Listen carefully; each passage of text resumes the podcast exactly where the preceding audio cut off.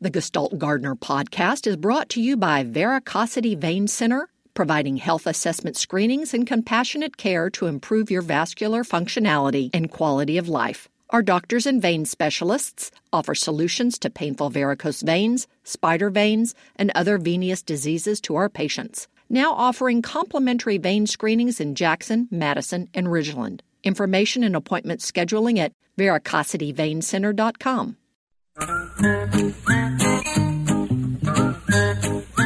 Good morning, good morning. Ain't it a great morning? Kind of muggy, but it's beautiful outside. Hey, welcome to our party. This is Mississippi Public Broadcasting weekly garden program. We call it the Gestalt Gardener, and I'm your host, horticulturist Felder Rushing. Our producer is awesome Java Chapman. We're going to have fun for the next hour or so talking about gardening. Coming up in today's Guy Fawkes broadcast, I'm going to give you a heads up on what you can be doing in your southern garden this time of year. You're in early November. Share a few interesting emails, uh, really, really cheesy music selection. And uh, but I'm a, I adore being able to do what we do best here at MPB. That's to talk with you live about what's going on or not in your life. So it's a garden program, folks. Sit back, relax. We're going to take a few minutes of news and come back with your phone calls and other cheesy stuff in this informal garden party we call it the Gestalt Gardener. Let's get dirty. this is an MPB Think Radio podcast. To hear previous shows, visit MPBOnline.org or download the MPB Public Radio app to listen on your iPhone or Android phone on demand.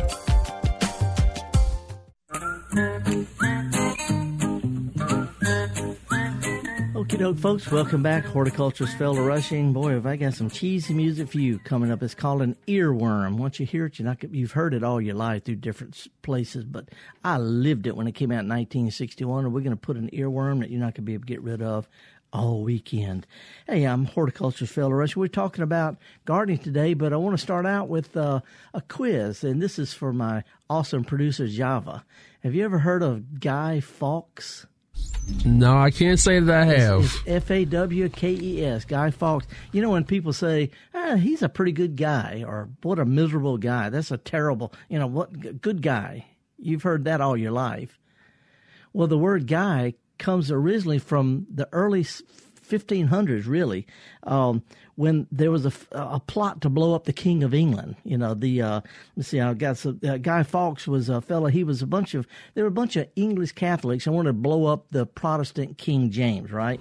And uh, so they put all this gunpowder up under Westminster, that great big thing everybody sees downtown London. Enough gunpowder to level the building. And uh, long story short, the day before, they got caught, and Guy Fawkes was sitting down there with all this gunpowder. And so, you know, they caught him. They did the stuff they usually do, but, you know, they cut him up in pieces and sent him to all parts of the country and all like that.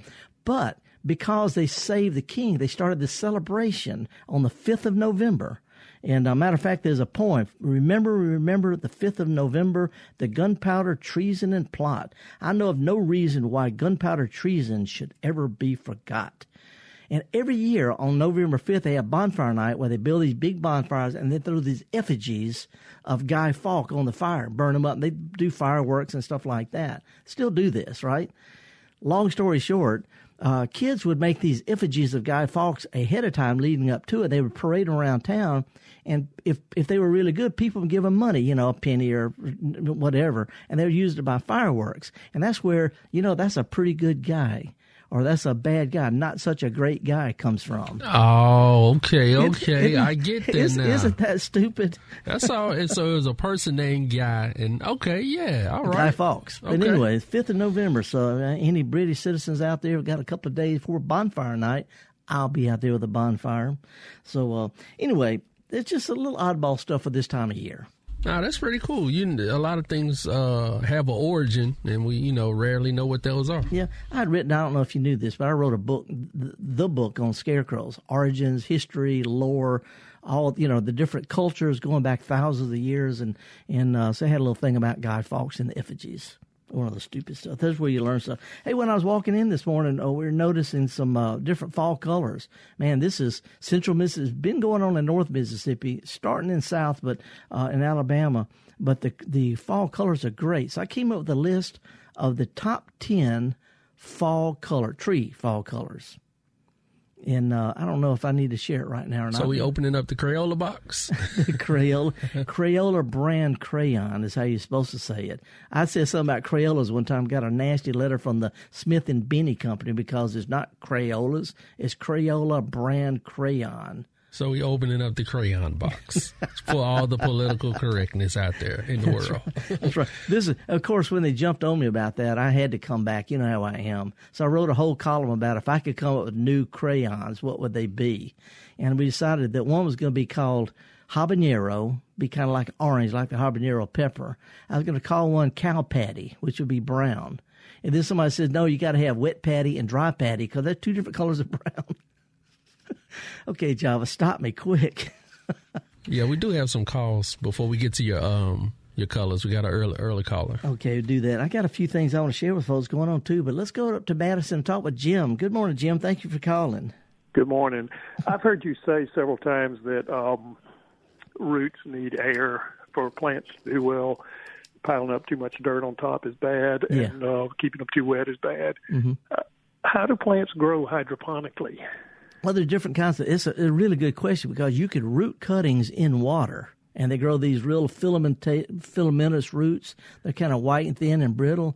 But then when you take those roots and put them in dirt, they don't work. The plant has to grow new roots that are adapted to to the to to to, to the new conditions. It's not so much that they can't grow in water if they get started in there because they get adapted. The, the, the cell walls and stuff like that are completely different.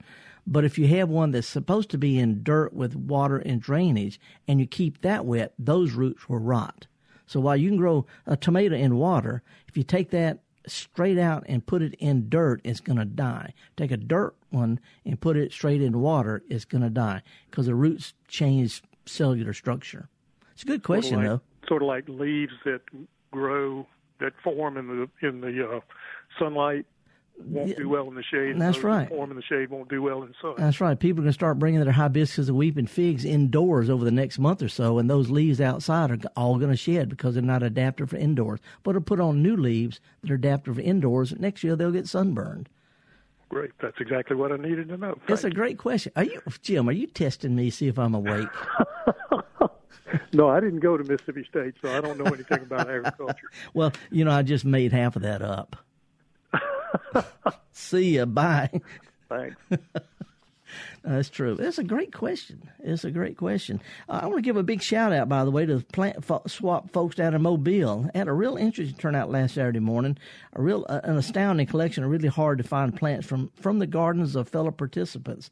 I got a big pot of devil's backbone plants, some cascading succulent vines, and a handful of really well rooted hardy salvias. that I'm gonna put in next year's butterfly garden. Got a nice clump of Mexican tarragon, and uh, which is a perennial marigold. Mexican tarragon. Some people call it Mexican mint marigold.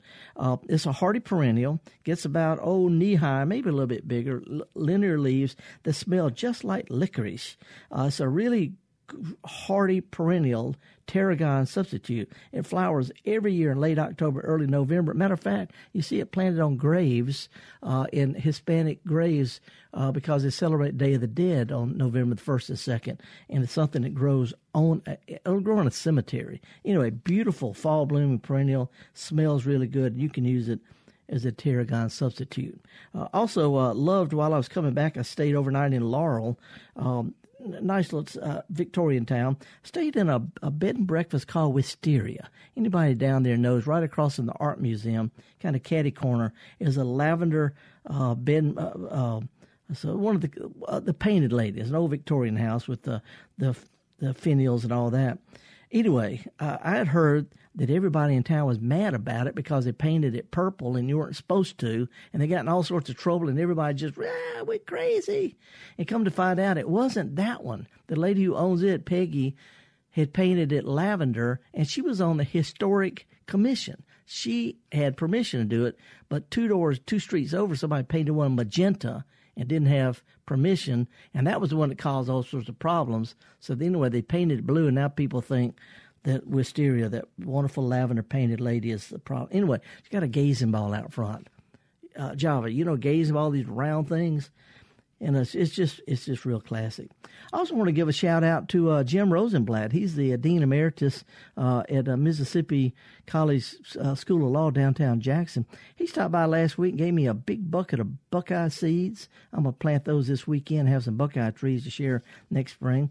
I also gave me some tomatoes and peppers, and we drove by his little vegetable garden. He has uh, okra and basil and zinnias and peppers taller than me. Pepper plants taller than me and tomatoes growing in a little corner of the parking lot of the MC School of Law. And uh, he has more peppers on one plant than I've grown all year in my whole garden. And uh, anyway, I really appreciate that. Made some, some nice uh, soup the other night with them. And uh, while I'm on that, let me throw out a couple of other things. Uh, this is a live program, folks. You want to give us a call, one eight seven seven MPB ring. Uh, yesterday, I rented a pressure washer. You know, I don't really think it's that great an idea to own great big garden equipment. You can rent it for you know 40 50 bucks. You know i rented this thing. They cranked it up for me. They filled it with gas. They made sure it worked. They checked the nozzles. They did all this stuff put it in my truck. I used it up took it back and i'm done with it. Don't have to store it all year. But anyway um, I, I i hit my flagstone walks my decks uh, the tin roof on my arbors and they're sparkling just in time for tonight's full moon. So anyway, it's a great time of year to uh, pressure wash stuff, get all that black sooty mold. I took the pressure washer to my pink flamingos, which are black from that black sooty mold. Um, anyway, uh, also my Clara Curtis chrysanthemum is in full bloom, and it's time to to catch up some seeds of things like Queen Anne's lace and castor bean and other summer annuals. And um, also, I got a, a, couple of big sacks of daffodils in my refrigerator. Really shouldn't refrigerate daffodils like tulips, but I got a big sack of those. I'm going to set them out this weekend. It's a variety called Twin Sisters, which is the latest blooming daffodil. So between my paper whites and and uh, jonquils, which bloom early, uh, I'm going to have daffodils right up until April. So, uh, last thing before uh, we take a little bit of a break, I want to throw this out. Those of you who are, who are bagging leaves, if you can find it in your heart to leave them alone, your yard will thank you. Uh, leaves don't have to be bagged. Actually, they ought not to be bagged. You can spread them out as mulch under your shrubs and shaded areas where grass won't grow and feed the worms. Uh, you just mow them into the grass. As long as you can mow them and still see green when you're done, uh, worms will come up at night and eat them and dig them down deep around the roots. Uh, you'll have the most incredible soil, better roots, better plants better worms, healthier garden by just mowing them, and when you can't mow them, blow them up under some trees or, or make a leaf pile. Anyway, so you're telling me you can't rake? No, you, you can do it, but then you put them on the curb, and then, you know, we got to pay each other to haul it off someplace. So no, no I mean I, I, take a leaf blower to mine, but I blow them under my trees and my shrubs and into a leaf pile. But yeah, it is legal in America to put bags of leaves on the curb and have the, the, socialist system haul it off for you. also, we're finna take this break, but um, did you did you pass out candy for Halloween, or did you pass out like daffodil bulbs or something? No, I went around and got stuff. I went around and got stuff. No, I turned my light off. I don't want people. You see my yard. You think I want to invite kids up in my yard after dark? Yeah, that's kind of dangerous. So. anyway, we're going to take just a little bit of break. We've got a couple of callers lined up. It is a toll free uh, call, 1 877 MPB ring. Got some emails to share and a couple of other things, but let's talk about what's going on in your garden. I'm horticulturist Felder Rushing. This is the Gestalt Gardener. It's a production, one of many weekly morning programs custom crafted for you here on Mississippi Public Broadcasting.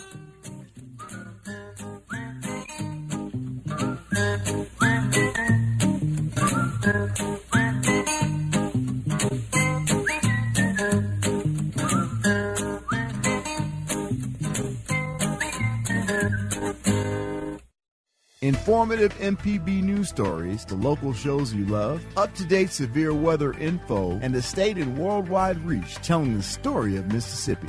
You're listening to MPB Think Radio.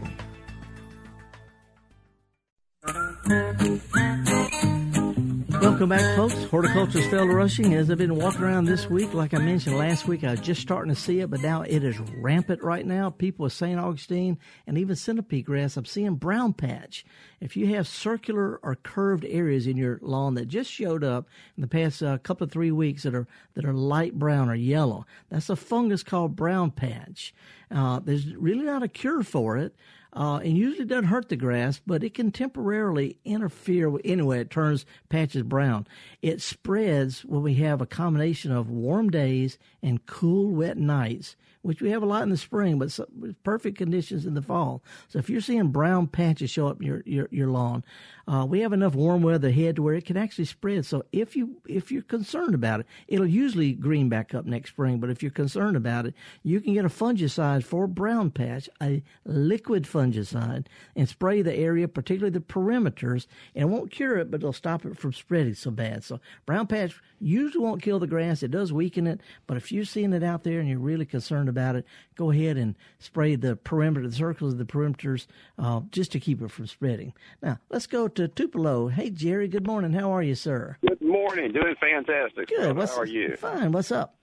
Well, I wanted to ask a follow up on something you mentioned just a few minutes ago. You talked about uh, treating or uh, cleaning your pavement with uh, pressure washer, uh-huh. and I have some uh, fungus or mold or something like that that's in some areas. And what I was thinking about maybe was spraying that with uh, bleach or something else first. You know, while I'm using the pressure washer, and I wanted to find out about is that going to be harmful to you know shrubs and to the uh, grass or yeah. uh, what do I need to do there? It's a good question. As long as you don't leave it on the plants, you know, and until it dries and then the sun comes out, it won't. You know, in other words, if you wash it right off, it's not a problem. So if you put it on there, leave it on for a few minutes, and then pressure wash it. But I wouldn't do it in the middle of the day and then walk off and go get a cup of coffee and come back because that could scorch your plants in. Oh, but, uh, okay. But uh, okay. it, it is highly water soluble, and it it uh, you know and it, it dilutes real quick. And as long as you wash it off, not not a problem. Great. Okay. Well, thank you much. Good question. Thanks for calling, Jerry. Okay, let's go to Brookhaven. Joe, good morning, sir. Yeah, how you doing this morning? Fine so far. What you got going on? Okay, I got a little four-year-old grandson, and he wanted to plant some broccoli. And we planted the broccoli, and it's come out real pretty. It got pretty leaves on it. Now he wonders, can we eat the leaves like collard greens? Good question. Good, good question. And the answer is yes, but it's going to give him, uh, what's a polite way of saying severe gastric, dis- it's going to make him have gas. Okay. But that's okay because he's four. You know what I'm saying? I don't know about these kids. We call them the barbarian horde. They eat everything. Here's the deal, though. Uh, they're not as they're you know the, the, broccoli, collards, cabbies are all in the same family, but some were were selected out. They weren't necessarily bred, but they're selected out for different uses. In the the collards and the uh, kale, that kind of stuff, the leaves are, are are thinner. They're easier to cook and digest. What I would do is I would mix them up with some other stuff chop them up real fine. And if he doesn't know about bacon grease yet, that's the key. Okay. Well, he can mix them up maybe with the collards, right? Oh yeah, yeah, yeah. Same family. You know, they you know they're just a little chewier is all. Oh, okay. Okay. Good good question though. Appreciate it. Now hug okay. him while you can. Okay, thanks. You're raising him right. All righty. By the way, uh, checked in my truck garden this morning. Last fall, I took a picture of some butterflies on some of my zinnias in my truck garden. Other people are taking pictures. So I thought, okay, I've got a pollinator garden. Well, this morning I was looking for my kale, and all I found was some stems, just plain old stems, because apparently some of those white cabbage moths had laid some eggs, and the little green caterpillars completely ate up my kale. It's okay. It's okay. I'll plant some more kale, but it's nice to have know that I have a full habitat garden back there, including um, host plants for butterflies. So it could be said that with the caterpillars and the and all blowing off the back of my truck, I may be spreading this cabbage moth all over the countryside. Who knows? Anyway, now let's go to uh, push the right button here. Let's go to Raymond. Hey, Michael. Good morning. Good morning. How are you? I'm fine. What's going on? Well, I took a cutting from my neighbor's gardenia. Mm-hmm. It's an old gardenia plant, and I rooted it. Um, when it got to the age where I should plant it, I planted it, and now after two years, it has grown tremendously to about two and a half feet. Yeah. Um, we noticed the other day uh, that where two limbs or stems come together, there are red flowers coming out. And no, no, no. Those more- are those are fruits. those are fruit. Yeah. Or, or, I mean, Really? if it's a gardenia, gardenias have a sort of an orange or red fruit. It's a weird looking thing. It is weird. It's kind of spidery looking. Yeah, fleshy feeling. Yes, Yeah, that's that's his fruit. Isn't that cool? I've never. I've been around gardenias all my life, and I've never seen that on a gardenia. Well, it, it, it's hidden down in the foliage. You know, you, you unless you're looking for it. And I don't know what you're doing looking that close to a plant that's only two feet tall, but you you caught it. I did. I did. Well, thank you so much. You've It's- answered my question. It's a very unusual shaped seed pod. Very unusual, and not not not many people notice it. Oh, let me ask you this, Mike. How how big was your neighbor's gardenia when you took the cutting? large. Okay, because you said yours grew really, really big at two feet. I'm saying, no, not yet. It ain't as big as it's going to get. Yeah, yeah, yeah. Could I ask you one other question? Sure. Um, I have three green ash trees growing in my yard. hmm Is green ash a native of Mississippi? Yes, or- it, yes, it is. Yes, it is. and- Is this a good time to plant more?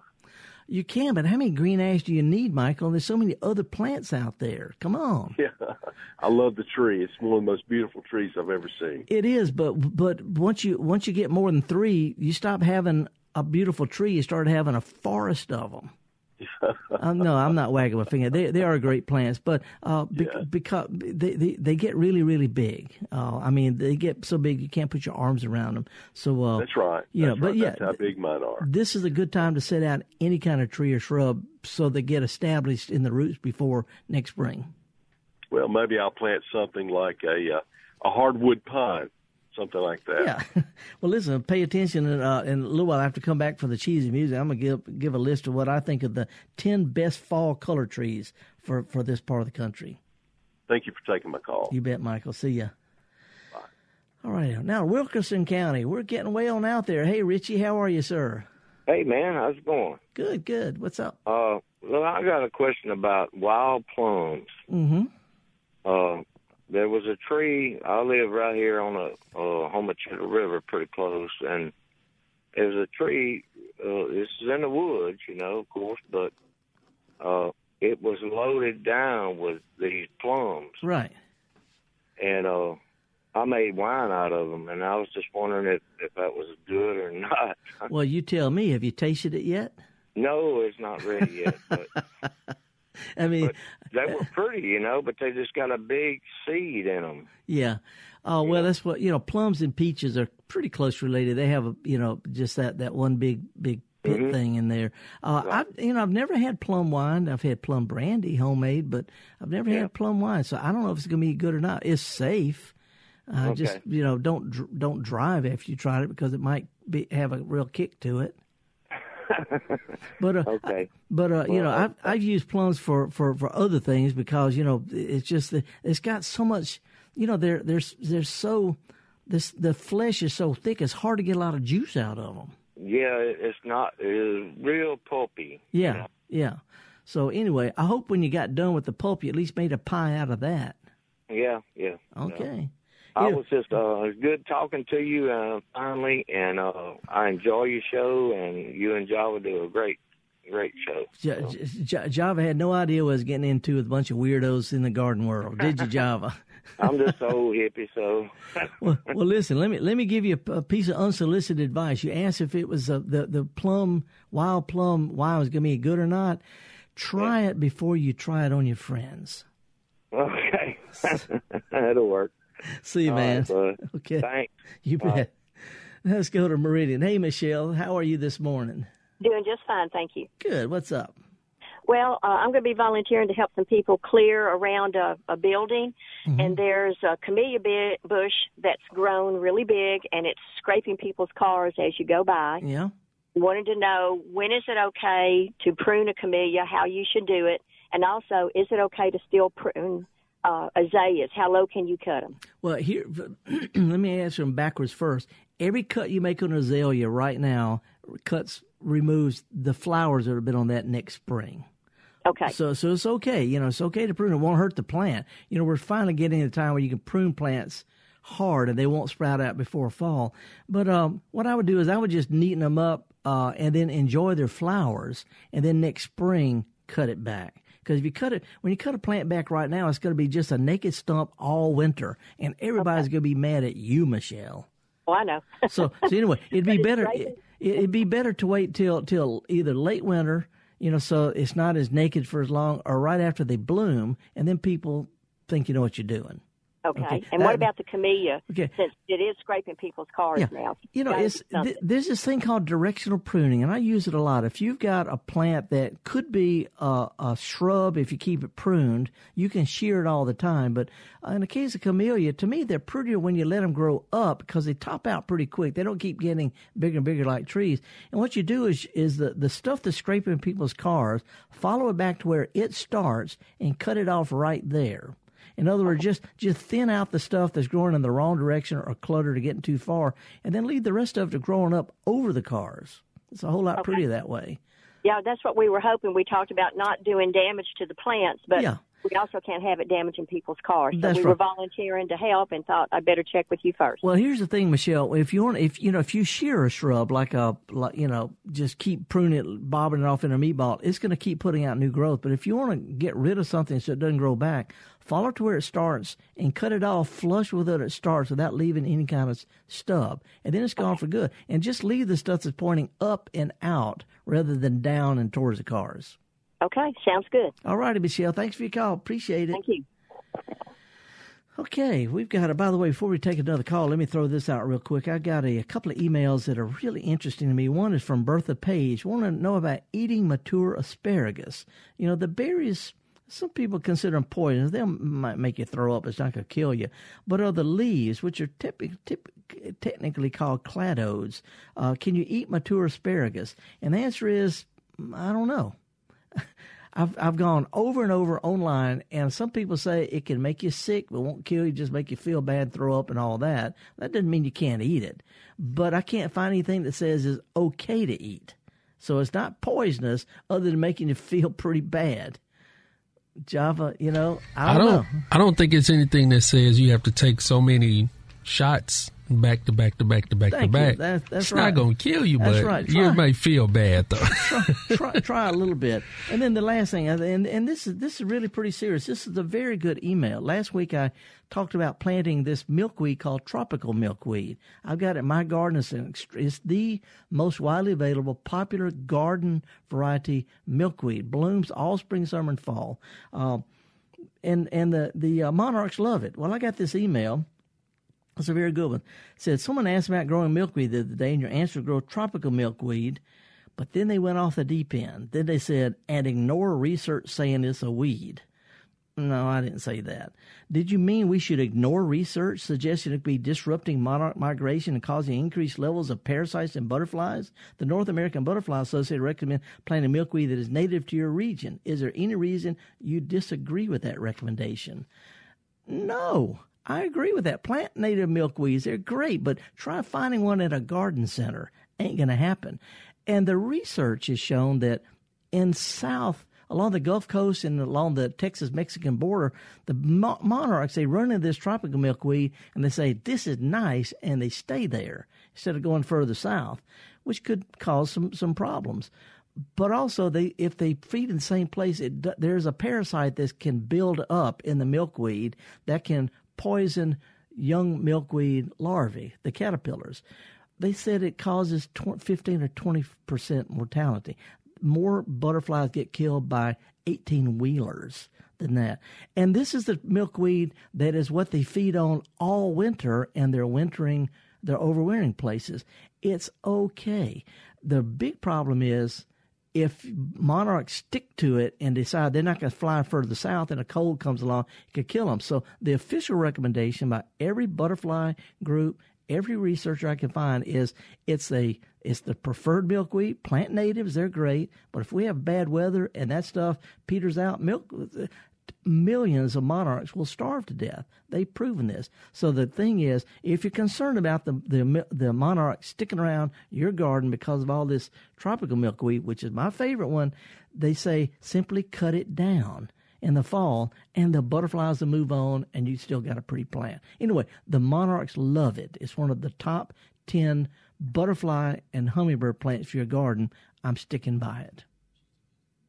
Let's do some cheesy music. Let's lighten up a little bit. I got an earworm for those of you who were raised in the 60s. This came out in 1961. It's been on everything from The Simpsons to all sorts of ads, but this will give you a really bad earworm. You're not going to be able to get it out. From Henry Mancini, 1961.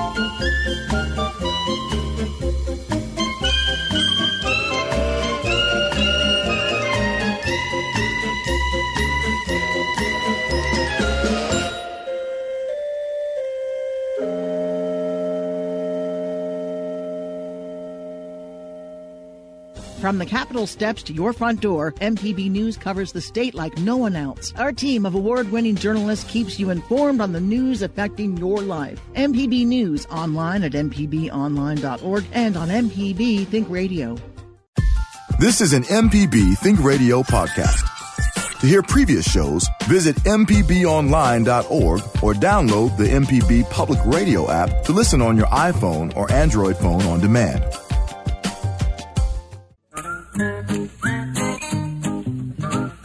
Welcome back, folks. Baby Elephant Walk, 1961. Uh, I got an email, and this is something that, that happened to me too. Uh, they said they were digging up their, uh, they were getting their tomatoes and cantaloupes and watermelons, but uh, when they dug their sweet potatoes, they were cracked. What's wrong with that?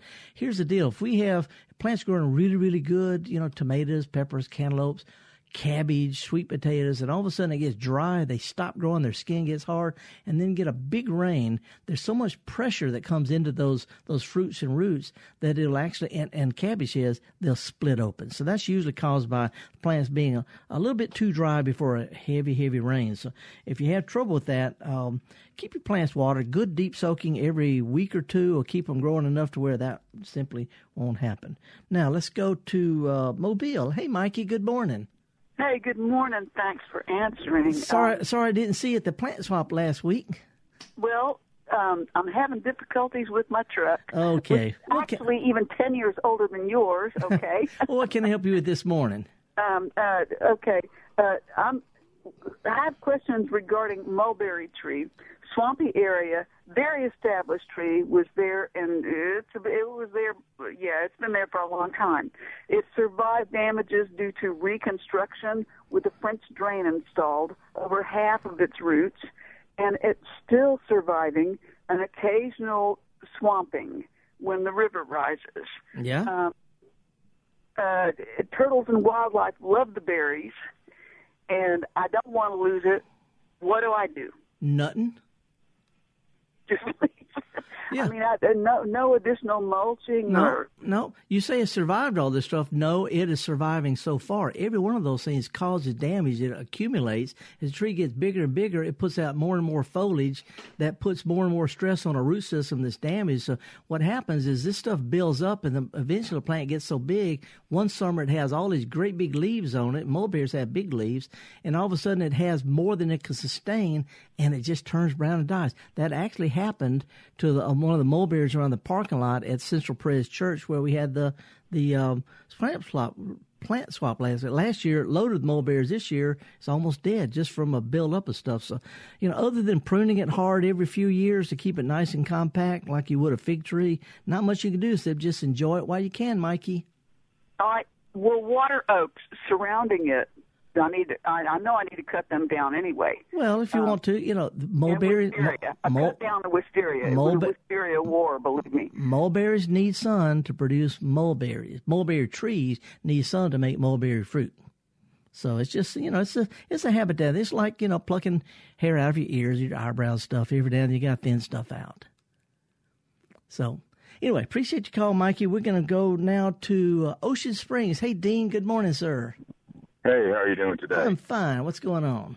Well, I have a little uh, story about your purple house in Laurel, Mississippi. Okay. I grew up in Laurel, and as a child, I remember it being a huge scandal. Um, You know, Laurel is the original Peyton place Oh of yeah. Oh yeah. Oh and yeah. Blanche uh, Tennessee Williams had Blanche Dubois be from Laurel, Mississippi for a no, you know, for a certain reason. Let's a reason that for that. I got you. I got you. I spent just enough time down there I'm thinking, okay. Anyway, keep keep it clean, Dean, because people are Oh, it's going to listening. be clean. Okay. The, uh, the the house that you're talking about was owned by an eccentric woman in Laurel, and she came before the historical committee of the town for painting her house purple. Yeah. And it was a huge scandal because it was against the regulations. But she went to the committee and she said, "My house is not purple." It's And lavender. they said, "No, it's not. It's not." And then she said, "No, that just shows you how much you know. It's carpet bag plum." Oh, ouch. Ow. So she she gave she put the final word on that, and you can look for that in your box of crayons and see if it's there. Carpet bag what? Carpet bag Plum. you were she you caught him on a technicality, but she I don't think she get, got to keep that color of her house. wrong, uh, Dean. I don't have to tell you, being from Laurel, you are so wrong. Bye. now, when I say wrong, I mean you you you got a twisted personality, and I appreciate it a lot. you still there, Dean? Oh no, I meant to be a compliment. Hope he did. Ah, Okay. yes, I'm saying your your cheesy music was the baby elephant walk. I really enjoyed that. Thank you, sir. I appreciate it, man. Come see me sometime, Dean. Let's have some. show. You let's let's let's talk about Blanche and them. Oh yes, lots of stories that I can't tell on the air. I want to hear them. See you, man. Take care. Bye bye. when I say you're so wrong, that's sort of a it's a compliment. Let's go to Madison before I get too much in trouble. Hannah, you know you can spell your name both ways. I cannot. I have one of those weird spellings where mine is not a palindrome. Oh, you don't have an H on the end too. Sorry. I don't. It's the Norwegian spelling. They left it off. Was Norwegian? Starts with a J or something. No, just starts with a regular old H, but it ends with a regular old A. What can help you with Miss Hannah? so I've got um a row of azalea bushes that I planted on the north side of my house Uh-huh. about a year ago, and um they're they've all established themselves except for one that um started getting kind of a moldy leaf uh, Yeah. and dropping a lot of its leaves, and the Yeah. flowers would put out, but then they just wouldn't open up fully. Yeah. Um, and so I thought, well, it does look like it's kind of in the lowest spot of the row. Um, so I did a couple of things. I treated it with a Spectracide combo, I guess, fertilizer and a fungicide. Mm-hmm. Uh, and that was about six weeks ago, and that made it drop all of the disease. Yeah. Um, and then the next thing I did last week, I went ahead and, and dug it up and kind of put some additional dirt to kind of raise it up a little bit, thinking that it was maybe too wet. So I guess I was going to ask you if I did the right thing and if I needed to do anything else. Well, a couple of things, Hannah. If you have an established plant and you pile more dirt around it, that actually can aggravate a problem. If it's staying too wet, that actually smothers the shallow roots that are helping it survive. So it'd be better, would have been better. And if you just planted them last year, you can still do this sometime in the next few weeks or, or a couple of months, you know, the fall or early winter, dig it up and replant it a little bit on the high side. That Okay. you know, and the plant's not too big to do that. Um, No, so- no, yeah. But a couple of things. First of all, fertilizers should always be treated separate from any kind of fungicide, insecticide. I know they're very alluring and they're convenient and all like that, but fertilizer separate from treating stuff. And there's a whole bunch of reasons why I can go into it, but it's better for you and the plants. Um, Okay. But anyway, the mold. Uh, you know, if you if you had one, if you could send me a good, clear, close up picture of it, it may be an insect. Uh, we have trouble on azaleas with spider mites and an, uh, uh, a creature called lace bug that suck juice that suck juice out of the bottom of the leaves, and the top looks all scorched and mottled and stippled and silvery, you know that kind of stuff. Uh, and it's pretty bad when we have a hot, dry spell. More on azaleas in the sun, even though you said yours on the north side. So it could have been an insect. And if you have to spray the underside of the leaves to kill them, but once they do the damage, those leaves aren't going to green back up. See, so you have to, if you recognize a problem one year, we could head it off the next year with a spray on the underside of the leaves in like June or July before they really do their damage. It, it's, it's, it sounds complicated. Uh, the mold, the diseases, it could be that that was last year's leaves or early spring leaves that were formed in good conditions, and as the new leaves came on, the older ones got inefficient and they started looking all boogered up before they shed. So if the ends of the branches look okay, that's all that is. I wouldn't really worry about it. It's just older Okay. leaves. And it's starting to put out new green leaves now. yeah. yeah. I would They're suspect- not real dense. Yeah, I, I would uh, suspect it was just a temporary stress on some on the plant when it had older leaves, and they're just giving it up, and they're doing it slowly, and it's looking kind of bad. As long as the new growth looks okay, I really wouldn't worry about it. Okay, and I can digging it up and kind of lifting it up a little bit. Yeah, dig it up, set it to one side, or rework the it up a dirt, little bit, yeah. plant it. You know, just uh, you know, not, not a whole lot higher than the ground around it, with stuff piled up to it, and that way it can settle down to the right level. Okay. All right. But uh, you know, Well, and, thank and you very if, much. if you want to send me a close up picture, uh, I'll be glad to help you on that. Oh, that'd be great. I'll do that. Okay, Hannah. See ya. And I really wasn't making fun of your name. You know, I would just Oh, want to. no. I just want to let you know I've I knew it. I've had many years of people telling me my name was a palindrome, and we have discussions, so I'm used to it. We're Okay. good. okay. Why don't you just add an H on it? I don't know. I just I like being different. Well, you're, it's a good start, Hannah. Appreciate your call, lady. Thank you. Right, thank you. Bye. Let's go up to Olive Branch. Hey, Pat, how are you this morning? Hey, Felder, I'm fine. And let me tell you, if you and Dean from Laurel ever do get together, you guys should tape it. I bet it'll be hysterical. You know, the I have from. another camellia question for you, please. Okay. I planted this summer. I planted my first tea shrub, and it's in its third flush of blooms, and it's so beautiful. And I'm going to go and buy two more this afternoon. Mhm. But I don't know how to protect it for the winter. I've been online, and I'm still now. I need to ask Felder, how, what do I do for it this winter? Okay, and this is camellia. Is it a sasanqua or a japonica? Is it a one that blooms in the winter or one that blooms in the fall? Well, it's the one that is a tea that we make tea leaves Oh, oh, oh, okay, okay. That's Yeah, Camellia. one. That's Camellia sinensis with the with the little small, pretty little white flowers. Yeah, Yep. yeah. Uh, it's normally winter hardy, Pat. So what I would do is I would go ahead before you plant it. You know, set them off one side. Dig nice wide holes, Uh-huh. and no deeper than you know, no more than a shoulder. You know, deep enough to set the plant in it to where it's a little bit higher than the ground around it. You know, an inch or two. And uh, the reason for doing a wide hole because it needs to get side roots as fast as possible. And when you put it in the ground, and just add a little stuff to your native dirt. Don't over amend your soil. Let it get used to your dirt. But be sure to loosen up the roots in the potting soil when you set it in the ground, and then cover it with a good thick layer of mulch. Water it really good, and it should do fine over the winter. Okay, thank you. You bet. It's a great. But hey, have you ever made tea from it?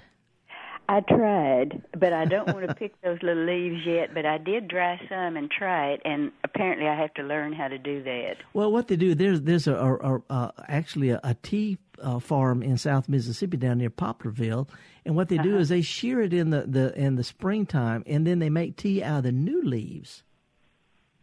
They sh- you mean they shear it, and then when the new leaves come out, They make it out of that. That's right. Those old leaves uh, enough Oh. to, you know, the only way you can drink that tea is if the one eye closed, like it's got tequila in it or something. anyway, it, it should be perfectly fine. Uh, you know, it's uh, it's not as cold hardy as some of the other uh, c- camellias, and you're up in the north, but we haven't really had that the kind of winter that would normally kill. I would say ten degrees. I would throw a blanket over it. Okay. Right. Okay. Well, thank you very much. Okay, Pat. Thanks for calling. Okay. Bye bye. Okay, we uh, take a real quick break, folks. We've got uh, lines open one eight seven seven MPB ring one eight seven seven MPB ring. Now this is kind of a long shot. Anybody in Jackson know a guy named James McGowan? Uh, I'm giving Commander McGowan, he's with the Jackson Police Department, a big shout out. He's got a great sense of humor, sort of keeps my little neighborhood nice. And I found out last night at a downtown Fondren festival that his folks, James McGowan's folks, used to listen to this program. He said he even called in as a kid asking about tomatoes. So a big shout out to James McGowan. Anybody see him, tell him we said hey. We're going to take a quick break. I'm horticulturist Felder Rushing. This is the Gestalt Gardeners, a production of a local production of Mississippi Public Broadcasting. We'll be right back.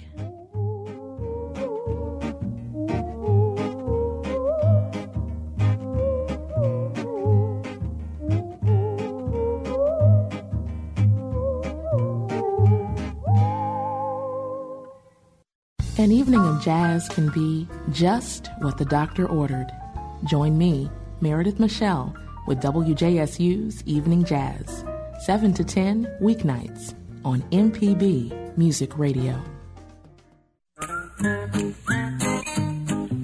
Welcome back, folks. Horticulturist Felder Rushing, and I guess I probably ought to apologize for being a little bit rude and friendly and all like that. But I feel like this is a party job, and we're just standing around shooting a breeze with each other. We're just having good, you know. And I make fun of folks, but I don't mean anything bad by it. No, I don't think anybody took any any offense to it, and, and, if, and if they did, then they need to learn uh, to have a sense of humor. That's right. Welcome to our party. Uh, real quick rundown of what uh, this is the list I came up this morning of what I think the top 10 trees for fall color in this part of the country.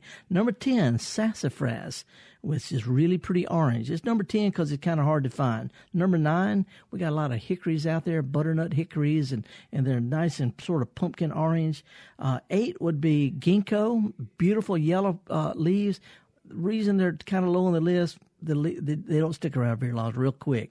Uh, seven would be magnolia, just because I like the green in the wintertime, and green is a color too.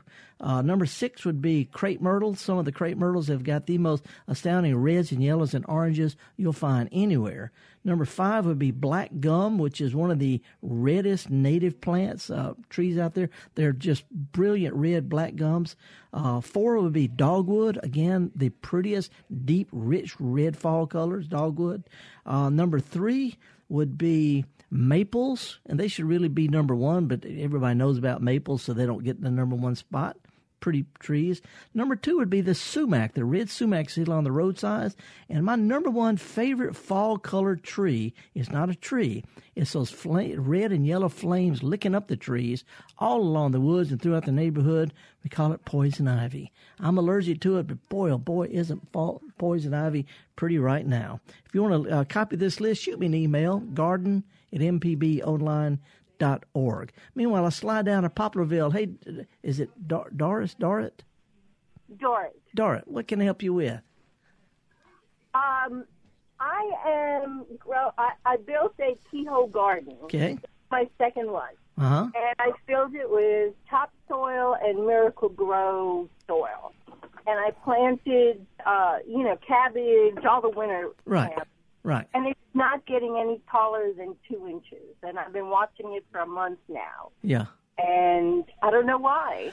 Well, well, first of all, keep, you know, it might be your potting soil is too rich, you know, and I don't know what kind of fertilizer you use, but your plants might need a good, not a not a strong, but a, a solid shot of liquid fertilizer, like a shot in the arm. That'll perk them up real quick. Okay. Let, let's, I take out of my pond, just take a bucket water and out of my pond, or should I get? no, you know- need you need plants need nutrients, nitrogen, phosphorus, potassium, and uh, so I would I would use something like Miracle-Gro half strength, and that'll give them a quick shot in the arm dart, and that'll pick them right up. Okay, great. Thank you. Appreciate it. Let's slide up to, to Amory. Hey, Janice, what's up with your compost? I have a question about cedar shavings and manure. Would that be an effective or harmful compost in my garden? Oh, that, that'd be fine. Uh, wood shavings tend to take a year or two to break down. Uh, so, you know, I would use them sort of like you would any kind of uh, bark, you know, just to fluff up your soil. Expect to find some little mushrooms that pop up from time to time as they break down, but it's perfectly fine if you'll add them this fall so they'll be broken down before next spring. I wouldn't put them fresh in right before you plant. That's great. Thank you so much. Okay, Janice, thank you. Okay, and we got time, I think, to squeeze in a quick butterfly shot from Ashland. Hey, Mike, what's up? Uh, yeah, we were doing a, a tagging thing up in Northwest Tennessee Uh-huh. uh, a couple of months ago. They were feeding on something called uh, smartweed. Yeah. Yeah. Um, I mean, all over, and we did 250. Is that an invasive plant? If Well, were to add yes, yes, but it's it's like so many other invasive weed type stuff. You know, you typically see it in disturbed areas. It's a it's a uh, what they call a pioneer species. Not much you can do about it, but it's a great plant. Any plant that the butterflies like, I like. So it would be okay to add. I mean, to, to introduce. I I would, I would, I would stick with the, the, the prettier stuff in the gardens and let them enjoy the smart weed out in the weeds, woods, because otherwise it's going to take over your garden. Anyway, we we got to scoot. Sorry, man. Appreciate your call and all the calls today. Uh, Gestalt Gardener is a production of Mississippi Public Broadcasting. Uh, my producer, laid back but hardworking, is Java Chapman, and our phone greeter today was the esteemed Kevin Farrell.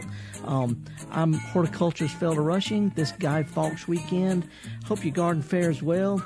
Uh, main thing is too precious to let slide. For those of us who see every new day as another chance to give it a go, go to a garden center, farmer's market, take a kid with you, show them how to do what we do best, and that's get dirty. Thank you.